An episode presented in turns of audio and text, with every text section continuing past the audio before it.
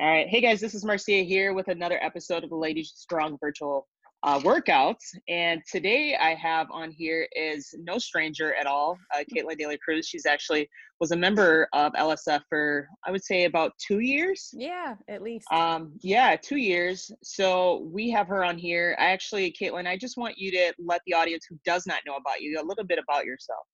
Yeah. So um, so first of all, thanks for having me on here. I'm always happy to give back to you guys. It's good to be an alumni of that place. So um, I'm a licensed clinical therapist, and mostly I work with people who are suffering from depression and anxiety. Um, I work a lot with millennial age people because I'm a millennial, so that just makes a lot more sense to me because I kind of understand more about what we're going through.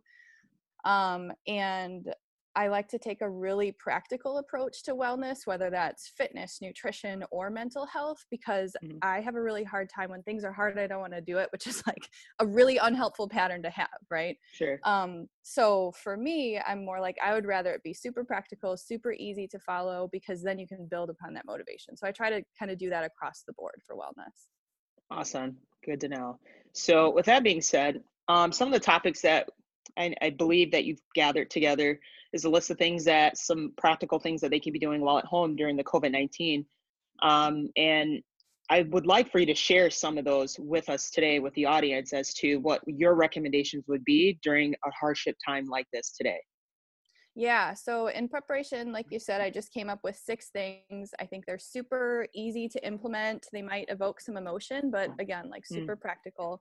Um, do you want me to just start kind of going through? Them? Yeah. Yeah. We can just start from there. And if I have questions, yeah. I'll kind of add to it as we go along. Okay. That sounds great. Okay. So, the first one is going to be kind of obvious, but number one is just limit your news and your coronavirus information intake. Mm. So it's super easy to get kind of wrapped up in dialogue, whether that's in Facebook groups, actual news sources, um, listening to like briefings and things like that on the news. Regardless of if it's reputable or not, we don't need all of that in our head all the time. So mm-hmm. I've been encouraging people to really just limit it to like 15 minutes to like half an hour a day Sure. Because mostly in that time, you're going to get the updates that you need, right? Like you're right. going to get like, is there any new executive orders out? Is there any new precautions I need to take? And really, like, we could spend all of our days thinking about what could happen or how long mm-hmm. this could be. And we really mm-hmm. just need to take it like one day or one week at a time instead of like, oh my gosh, like, will this be over by Christmas? That's incredibly, un- I don't care how true it is, it's really unhelpful right now right. to take all that in. For sure. I agree with you. Very cool. Yeah. So then number two is also pretty simple, um, but a little bit more difficult in application. So number two would just be to identify a general schedule and stick to it. Um, I actually think it's a lot more helpful to try to do that the night before. So if there's things that you know you need to get done, just write those out in a schedule. And when I say general schedule, I don't mean hour by hour. I just mean mm-hmm. like, okay, in the morning, I want to make sure I get a workout in. Mm-hmm. Sometime in the afternoon, I need to help my kids with their homework. Sometime mm-hmm. at night, I want to be able to have some quiet time or some meditation or something like that. Because when you go into the day and you don't know what you're going to expect, our anxiety levels just increase. And everyone's sure. anxiety level anxiety levels are pretty high right now. So we just want to try to mitigate that as much as possible. It doesn't have to sure. be super rigid, but just identify some sort of a plan for yourself for the day. Got it. So have some sort of routine. Yeah, exactly. Love it. Cool. well, and then the third one, kind of going off of that, is to try to stick to your regular eating schedule as much as much as possible. So, I keep seeing all these posts on social media about like quarantine snacks and all that, and that's awesome. Like, don't get me wrong, like no judgment there, but that's also a really slippery slope to all of a sudden gain like 15 pounds in one week. Yeah. Um, and even aside from the weight loss, like our nutrition makes us it, it totally affects how we feel emotionally. For right? sure. So if I agree. I'm loaded up on carbs and sugar, I'm not going to feel great and my energy is going to be lower. And we really need to try as much as possible to keep things pretty status quo for ourselves. Very cool. I like that a lot because I've been seeing, for example, a lot of our ladies have been uh, putting in the Facebook group page of what it's going to be like after social or after the quarantine is over and socializing and they have like the babies with the big fat bellies and it's yeah. like uh-huh. you, you, know i totally get it but it's like you know is it true or is it not true so i'm right. glad that you brought that up yeah for sure yeah and i'll talk a little bit in like a couple minutes here just about like that compassion like it's okay right to have some oreos if you need to but like maybe not the whole row or like the yeah. whole container like that's sure. not helpful for you so Um, the fourth one I would encourage people to do is just get outside. So whether that's in the form of a walk, walking your dog, even just like sitting outside. Like if you don't have a yard, that's fine. Just like stand outside your front door for a couple minutes. Um, this kind of a social distancing thing does not mean that you're not allowed to go outside. It doesn't mean it's not safe to do that. We just want to stay away from big crowds of people.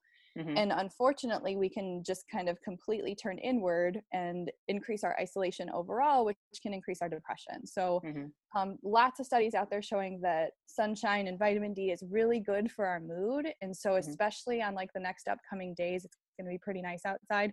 Even if it's not super sunny, just go outside for a couple minutes and give yourself a break.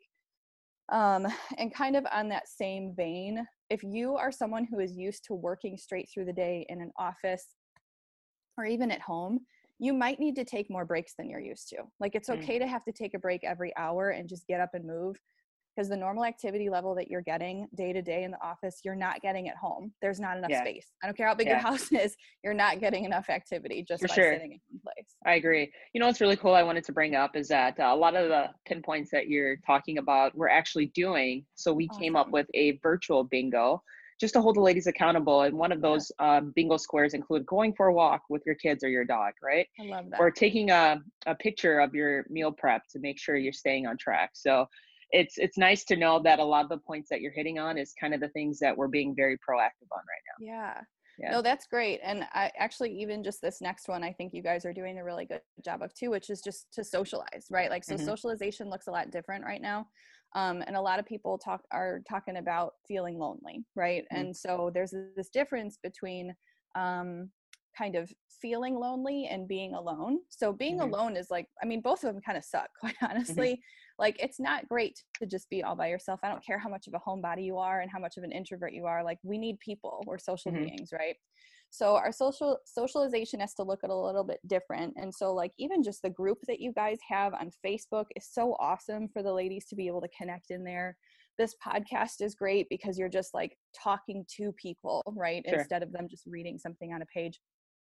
So things like virtual hangouts if there's a group i know you guys are doing this too right? So like the people that were like in the breakfast club working out like they're still working out. Like keep on oh, going yeah. to those groups that you're used to that's yeah. so important because we want to start to even if we can't have people right next to us we want to start to challenge some of those thoughts of like i'm alone and that's mm-hmm. what leads to that feeling of loneliness is those sure. really negative thoughts of i don't have anybody because we do it just yeah. kind of stinks right now yeah i agree very cool mm-hmm. All right what step are we on oh go ahead sorry oh sorry we're on the final one so i'll just really quick so it's like number one limit your news and coronavirus intake number two identify a general plan Number three, stick to your general eating schedule. Number four, get outside. Number five, socialize. And the number six is honestly the most important one of all, and it's to have a ton of compassion for yourself. Mm, I like Things that. Things are so crazy right now. Like, people have had to completely upend and change around their schedules, their routines, their entire lives overnight, right? People are losing jobs, people are having to stay home, people aren't able to go and see the people that they were able to before things are really crazy right now. And so yeah. all of these tips and skills are super helpful, but like above all, like we need to kind of loosen the reins on our rigidity, right? And our mm-hmm. expectations. Sure. So, for example, like I do therapy from home now because that's what we need to do. And like my dog Ronnie loves to make appearances in my videos and he's constantly barking in the background. And at any other time, I would be like, oh my gosh, like this is so bad. But now it's like, I don't know what to tell you. Like, this yeah. is what it's like to be at home. Right, exactly. And I'm sure you guys have to deal with some of that kind of stuff too, because things are, again, things are really different. We have to be able to laugh at ourselves. Like, that is going to be so important in this. I mean, my, you can't really tell because my hair blends a little bit, but like my roots are super grown out. Like, things are just like, ugh Trust like me, I feel you. Yeah, I feel the same way. I, you know, it's funny. Before you mentioned the whole dog thing, I was really, oh, see, I was there worried that the dog, yeah, I was worried that the dog would start barking in the background. Yep. And like you said, there's really nothing you can do about it, but just let her bark. Yeah. So, um, it's, it is what it is. You know, it's like you can't really, um, force or could we have no control over any of these things no. at all. Right. All you can do is just, it's how you deal with them. So exactly. And I think, uh, right now, I think for the most part, Brittany and I, uh, we're, we're coping. Um, we haven't divorced each other yet, even though There we're not go. even married. So That's important. Just Yeah, even right? the bare minimum is okay. yeah, for sure. Yeah. So, you know, there's one thing too, Caitlin, I want to mention, I failed to mention is that um, we are going to have you back uh, for our, you're going to be a part Yeah. of our stress reliever COVID 19 uh, package. So, we don't want to give out too much details, but ladies, this is something that you have the opportunity of working with Caitlin on uh, probably a bi weekly basis. So, we're really excited to be able to bring you back and to share your knowledge and the experience Awesome. that you have amongst your clientele as well. So, um, I'm super thankful to be able to have you on here today.